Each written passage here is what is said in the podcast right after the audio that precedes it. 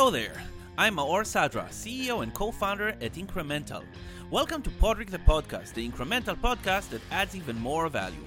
This is our second series titled We're All Mad Here.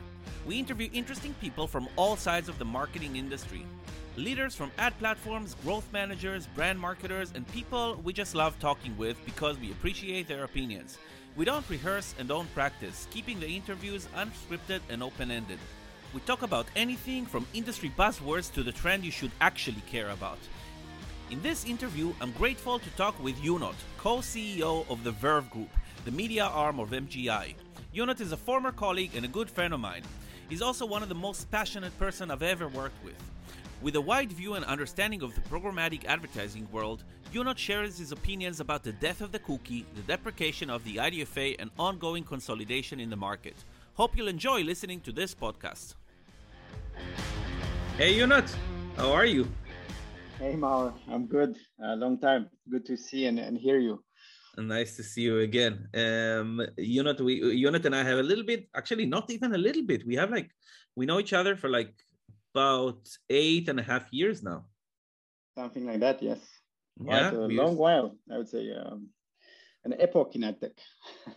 yeah and it's amazing that how like the amount of time we actually worked um, together but i think that i could probably count the times that we actually had chances to to spend some time to meet to sit for dinner uh, maybe on two hands yeah we're very busy people I think we spent more time together when we were not working together. working uh, together. Um, yeah, and then there was this one one period where we uh, where we sold the AppLift slash PubNative together. This is where we got to work a lot together. Exactly. Exactly. Yeah. Yeah. yeah. That was some yeah. intense intense period. Um, yeah, yeah, definitely you know maybe you uh, maybe you can introduce yourself and give a bit of background to how you got to where you got as well uh, sure thing. So my name Ionut Ciobotaru. i'm uh, i'm romanian in berlin for 10 years uh, close to 10 years. And how i got to mgi being co-ceo of verve group the media arm is is actually to the acquisition of pubnative when they bought uh, bought pubnative and, and AppLift uh, more than two years and a half ago something something along those lines. So that's how i joined the, the media and games invest. Um, and yeah, I've been working with them or their strategy to, to build and buy. Previous to that, I was at, at AppLift. More or less when, when Maor joined, I left. Uh, coincidence or not. And then, uh, and, then and, then, before that, I had my own company in Romania, a web, uh, web development and marketing uh, shop or agency, uh, running it for a couple of years. Cool. And how does your day to day look like these days? Oof. Uh, well, it changes every day almost, um, almost like ad tech. Uh, but there are some some constant, uh, let's say, constant things. So, for example, I'm working quite a bit on um, on helping our publisher base move from MoPub to to Max. Well, because of the the recent acquisition and the soon to be deprecation. So that takes me quite a bit of time. Then uh, working with, let's say, my direct reports and my business partner Sameer uh, on product tech and then uh, yeah strategy um, and planning and execution and things along those lines. And then a decent amount of time I also spend on, on M&A. So that's uh, the new part of the job that I, I haven't done as much before, but I've been getting rather proficient at it in the last couple of, of years. Nice. And do you still do you still meet publishers yourself? Yes, I actually talked to, to Chandra from Mobility Mobilityware yesterday and to Zynga before meet uh, online, obviously. But uh, but yes, I try to to meet clients at least once uh, once per per week. Uh, for the, for example, even today I have publicists coming up later. So clients both on the demand and, and supply side, just to get in touch and make sure I don't lose the touch with uh, yeah uh, with their needs. Uh, you know, yeah, I, you know, I think I think you and I share this. Like we grew from the bottom. Okay, we didn't come from like I don't know a management consulting and landed as a vice president and C-suite and so on. We literally grew from the bottom like through hard we're work. hustlers. Uh, yeah. you would ask me, I think we're, we're hustlers. So then, yeah, and going from the bottom to to the top, yeah, uh, you keep some things that that got you there, right? So, yeah, I, I wonder if we actually ever need to let go of that part of our like, you know, even an AppLift when I was CEO and it was like fairly large, I, I, I would, I'd love, I loved traveling and meeting customers and speaking with them and I don't know. Sometimes I used to uh, make the excuses. Yeah, I'm just you know training the team, but honestly, I just like doing it. Me too. And I'll tell you something something crazy. I'm thinking that everyone should do it. You know, DoorDash, how, they, they ask even their developers to, to run some orders from time to time. I think if you really want to be close to the customer and understand their needs, you need to be to be close to them. So I have two prerogatives. One is to meet clients, the other one is to meet also individual contributors. To your point, when the company grows larger, you can also become isolated from what happens on the uh, on the um, how do you say on the front lines, right? And you don't want that. Otherwise, the company might not run um, as smoothly or as well as you want to. So you need to be in touch both with customers and with, um, yeah, individual contributors, let's say. How, how big is Verve these days?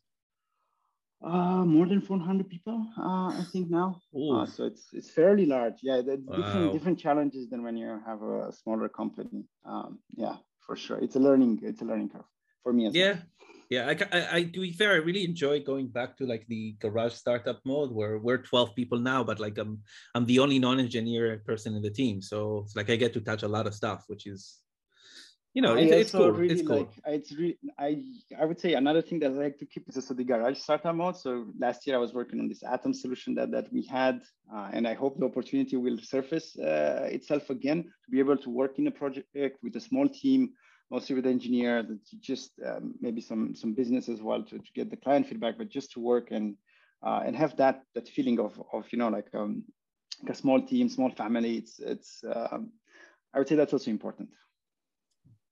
Let me ask you a generic question that I keep asking in this series. Um, do you think marketing is an art or a science?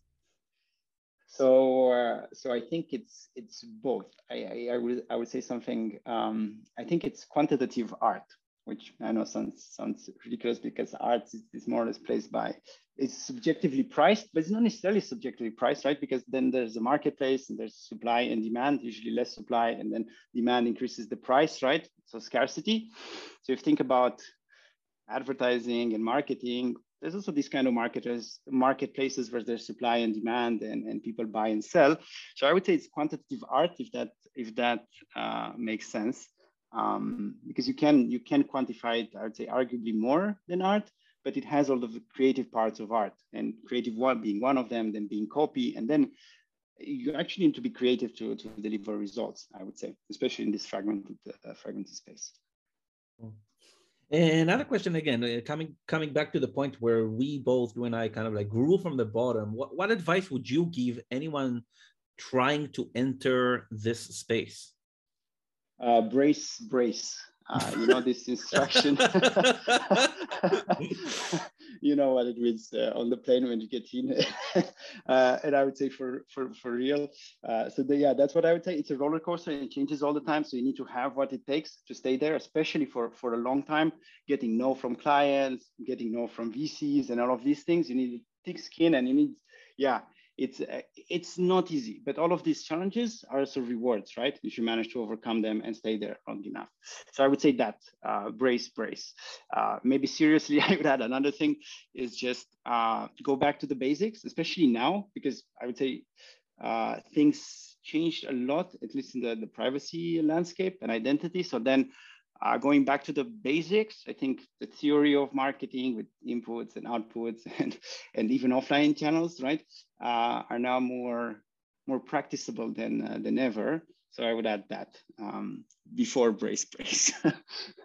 it's hard. It's hard to go back to the basics, kind of like, especially like when we're you know from so many years uh, honestly marketing became purely a science. Okay it was really less about the arts. Like you had enormous enormous amounts of data and you could essentially reach a point where you're really predicting anything. And i think it's like uh, you know when, when we look at the the death of the identifier um, it, it really did change things around. And uh, i wanted to really ask you and uh, definitely you have a product that you build around this area how are ad platforms like Verve handling uh, the death of the IDs, upcoming death of the cookie? Uh, what have you been doing? Yeah, so uh, I'll answer that. But first, I do think we've been spoiled by the amount of, of data and um, how do you say, the one to one matching, right? Especially in digital and in digital products. So easy. It became data science, LTV, ROAS, optimization, ML, just go for it. Easy, right? Uh, but when you don't have the one to one, right? Uh, anymore, then you need to bring the art back to, to the science, right? So which brings me to, to my point in terms of what we're, we're building. We're actually, so we have three pillars on how we look at um, addressability and also, um, yeah, at addressability, let's just uh, keep it like that. So the first one is, is behavioral, uh, which is predicted by, by consent and choice. So users should be informed, and if they, they want, they, they should be able to, to get the personalization that they need and, and things along those lines, but they should equally be able to say no. Yeah, if they don't find the value, if they don't understand the value. So that's the, the first pillar, uh, which is called also behavioral or identity. The second pillar is, is context. So just looking at the current content, time of day, location, and other, other signals to provide an uh, non-identifiable uh, signal that you can then uh, leverage for optimizing performance. And then there's cohort. So this is what we've, we've built in-house, which is a, a solution that sits directly on the device, takes data from the device itself, from the app that's being currently used, uh, from the ads that are being shown and so on over a period of time. Um, and, and we have some, let's say, privacy preserving mechanisms to, to make sure that this cannot be reverse engineered, right? To, to identify the, the user and that we have a minimum threshold, almost like a privacy budget, you could say, um, that um, that uh, generates a certain size of, of the segment. And of course, the segment is pro probabilistic, right? It's not deterministic, but it has certain accuracy or fidelity for male, female, interested in cars, interested in fast food, and all of these things. So those are, I would say, the, the pillars. Now, as we operate on, on on a variety of channels from mobile to, to web to CTV, then we need to adapt this solution. Sometimes we build like Atom, uh, sometimes we partner, like for web, we partner with LiveRamp, with ID5 and other solutions that, that exist there. As I think in the open ecosystem, it's, it's hard to do everything alone. And actually, I don't think you should. Actually, I think you should partner and that's how the, the ecosystem actually grows. Okay, cool. I have a question later about the clean, but uh, maybe going a, a, step back. So again, I think you understand this industry pretty well, and you understand the uh, mechanics and the semantics as well. How would you differentiate attribution from measurement? Um, I, I, I like this question uh, because we we always see those coupled to, together. Um, and I, I don't think, at least my personal view is that they're not um, um, not as tightly coupled together. They can be, but not as. So I look at, at measurement as um, as a upper funnel uh, type of metric. So you have views, you have completed views, you have attention, you have viewability, and all of these things, right? And and you measure that.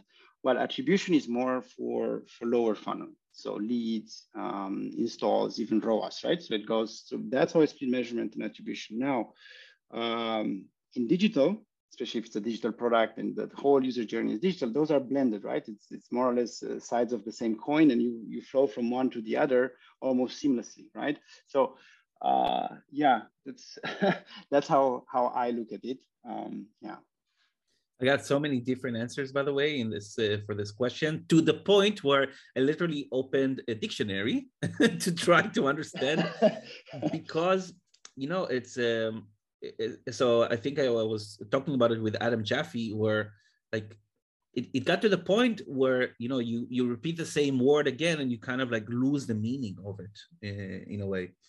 Um, uh, fair enough, and I do think those are, are, are overused, and and probably we should standardize on on the the definitions. But yeah.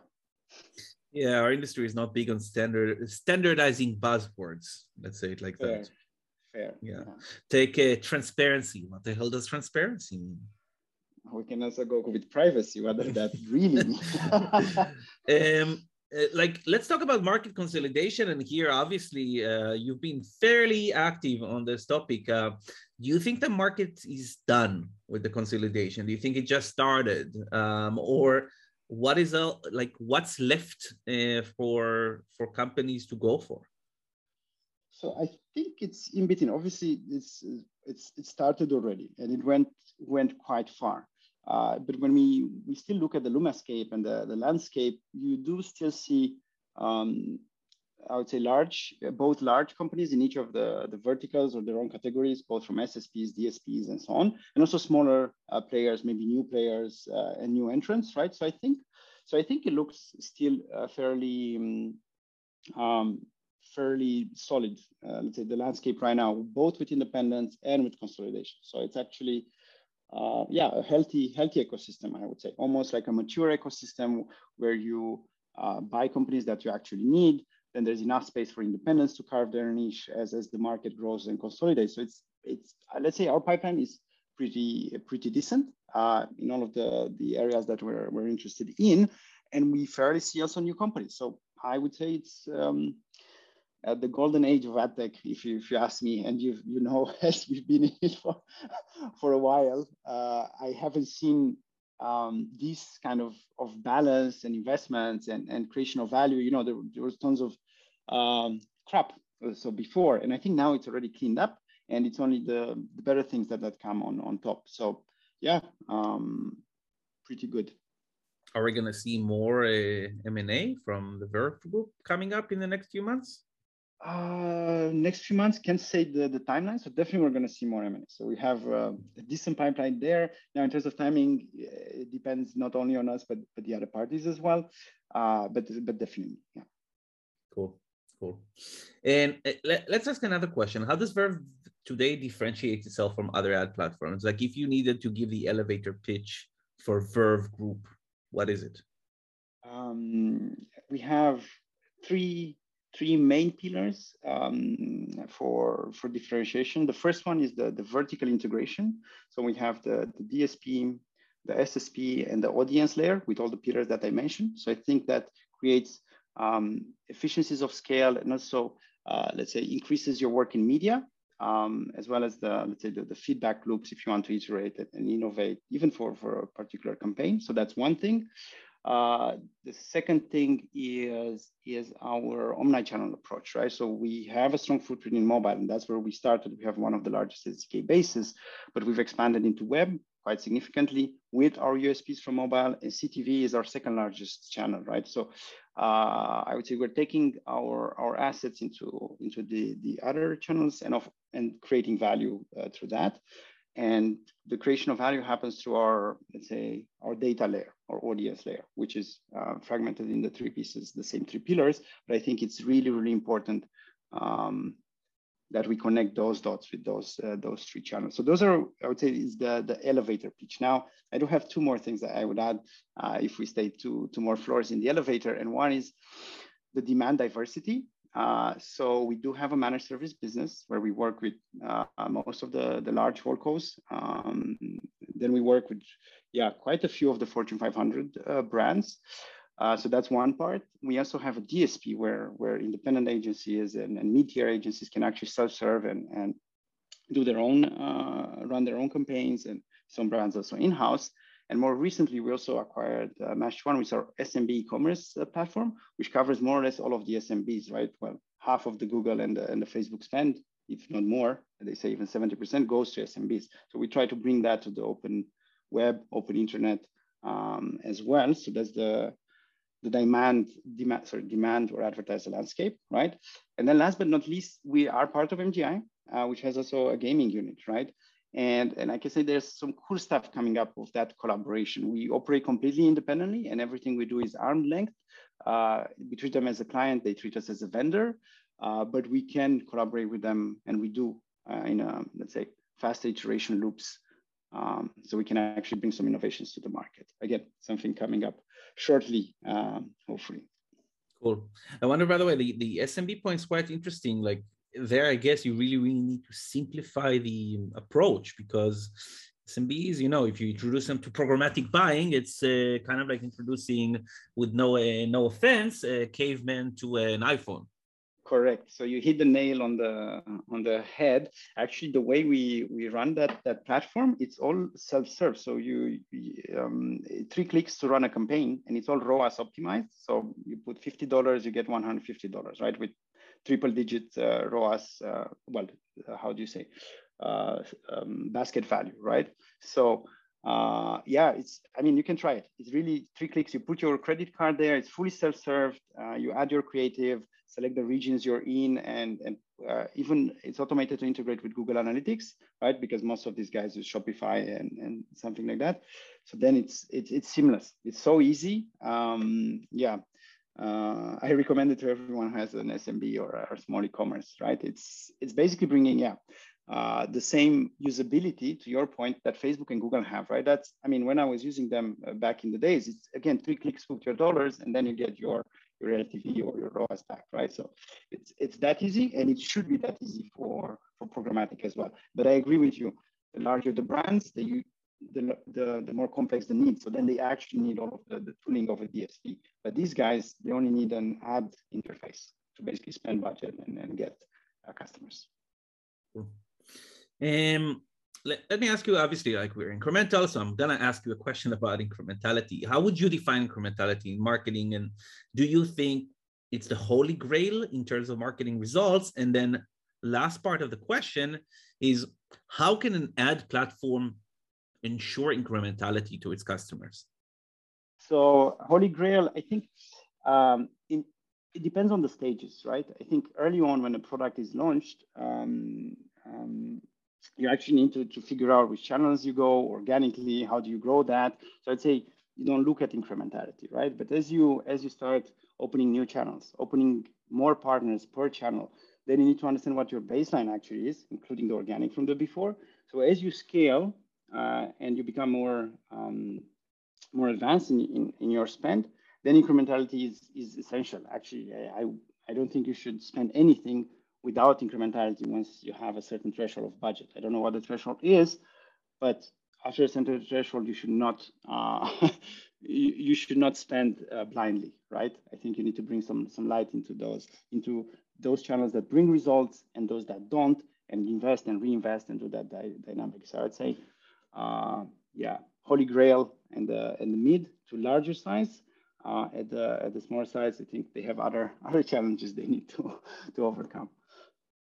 Then eh, do you think an ad platform can like optimize towards incremental results? That's that's a good question. I think uh, well i think they can so so i would say they can the question is do they have a, a, mixed incentive where where they want to favor themselves more right and yeah we've seen things from from Criteo to, to facebook and google and other things right so uh, i do think there's a there's a strong case for independent um, attribution and incrementality measurement, right? I think there, there is, is a case. Now, what I've seen from, from Facebook releasing and open sourcing their, their measurement libraries, I think there could be a collaboration, right? I think now they, in a world without identifiers, um, where they also got hit, they need to actually collaborate with the with the ecosystem. So I think that's, that's beneficial, and I think um, I think slowly but surely it's happening. So yeah, they will contribute to, to measurement attribution, but I think the independence would, would still would still uh, run it. Or let's say I, I have um, yeah um, yeah um, a high high trust that um, that the independents will actually be the ones uh, taking the, the crown for for incrementality long term. Yeah, I can tell you that, like, can, I can give you a scoop that indeed many of the big ad platforms are speaking with uh, incremental because they want to understand if they are generating incrementality to their customers. Um, and you know, it's I think if you understand that incrementality is always a relative term, means like we'll never release an index, we'll never release this media vendor is incremental, yes, no, because you could be incremental for one customer, not incremental for another. You could be incremental at a certain point of time, and then in a certain point of time, you're just not incremental. But again, it's like I think more people are understanding that incrementality is not an A/B test and say, well, this like TV doesn't work. Okay, to say that TV doesn't work, it's like saying Google doesn't work. It's no, you're you're either not using it right or this is a really bad timing for you. This is like the only two um, definitions yeah, no, it's it's ridiculous to, to say TV doesn't work. Uh, what is your use case? When did you run it? Um, how does it compared to other channels, right? The context is, is king, and I think that's what incrementality gives you: context across your channels and and partners per per channel, right? And you do need to look at the at the broader picture, but not to generalize, but actually to understand what's happening in each of, of these.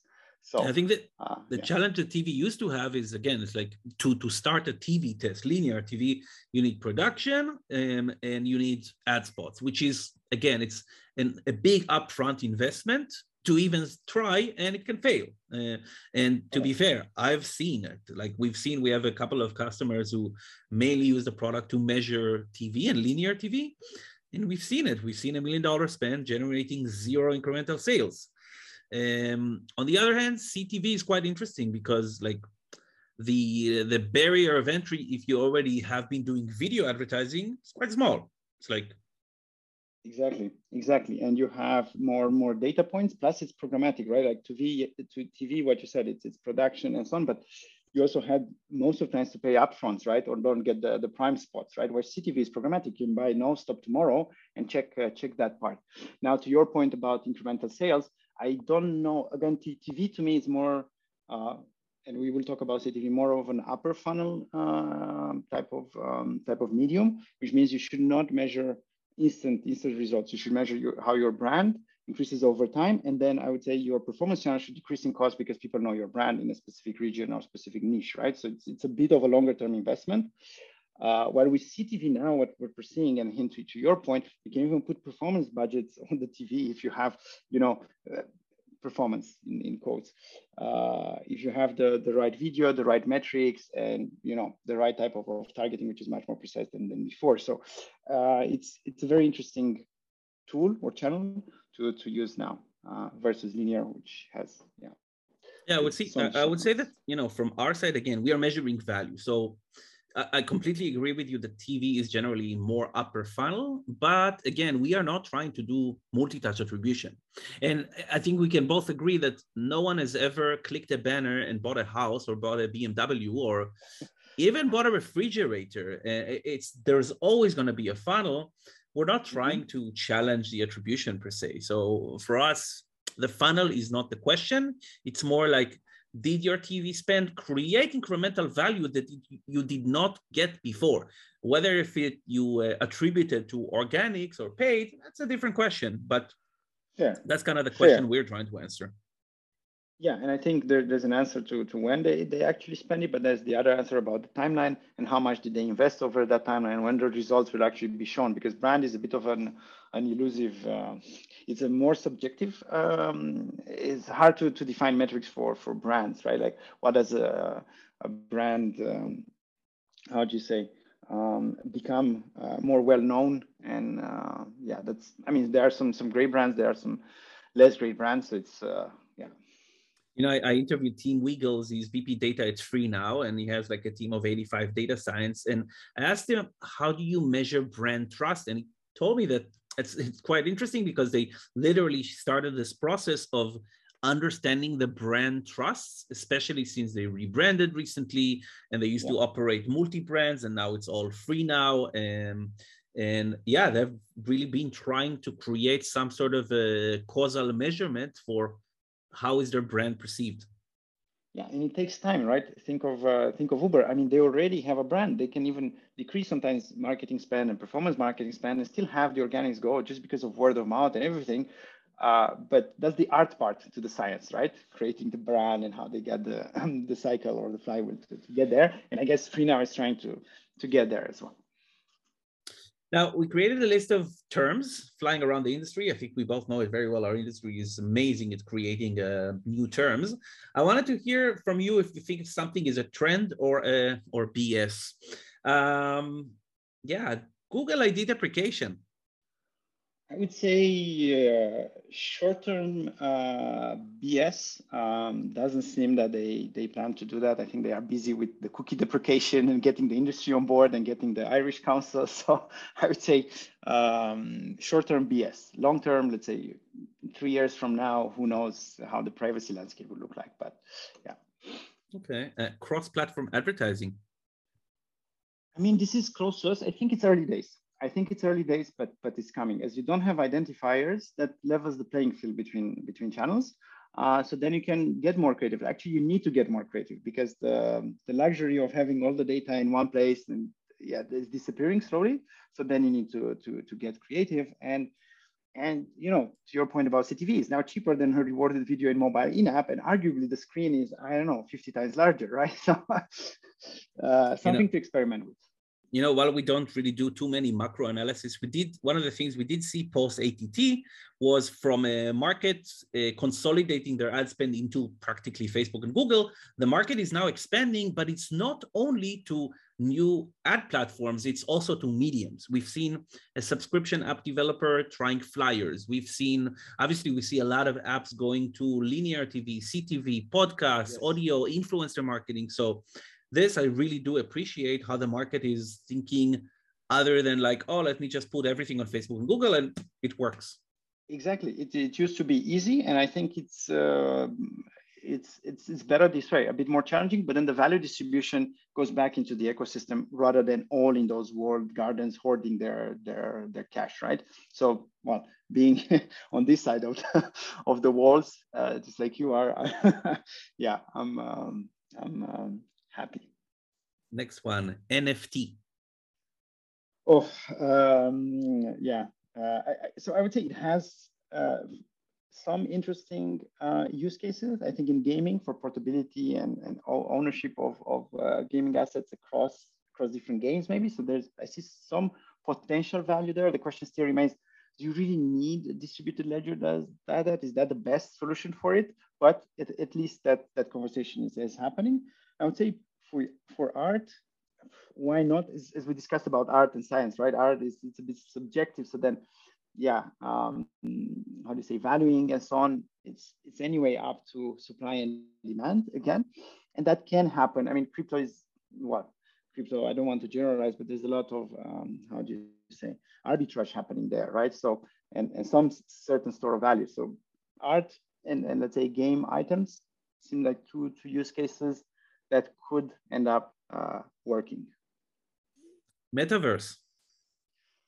Uh, this one, uh, I think it's just a good brand name for for for Facebook. I think we're we're very far off from from anything uh, related to that. Uh, yeah.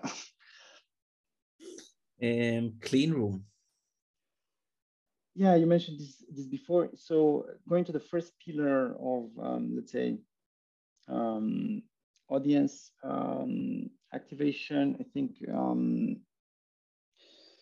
uh, having consent and having user choice, both on the advertiser side and, um, and, and, the publisher side, and then making sure to exchange the data, but um, again, in, in the most privacy safe way, could potentially work. So I'd say there's this positive um, positive momentum for, for clean rooms, especially on web and where you have the, the, the emails now, long term, I am really thinking um, if the user, the consumer, can perceive or understand even how this, this clean room works and can agree, informed consent, hey, I give my identity now or, or my email, but now it's going to be used by a third party that I don't know, or 300 third parties, right, in the clean room. So I think context and informed choice, that's, that's to me still a question if, if and how the, the privacy landscape will, will, will evolve. Now with also TCF being under scrutiny in Belgium, TCF from IAB, the Transparency and Consent Framework uh, from the IAB Belgium. So um, yeah.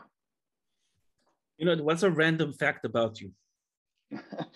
uh, you already know the random fact about me, but for, for your listeners, um, I studied medicine. So I'm a, I'm a general doctor uh, in medicine uh, by degree, not by practice, though, as, as we just discussed about. My, yeah, I remember life.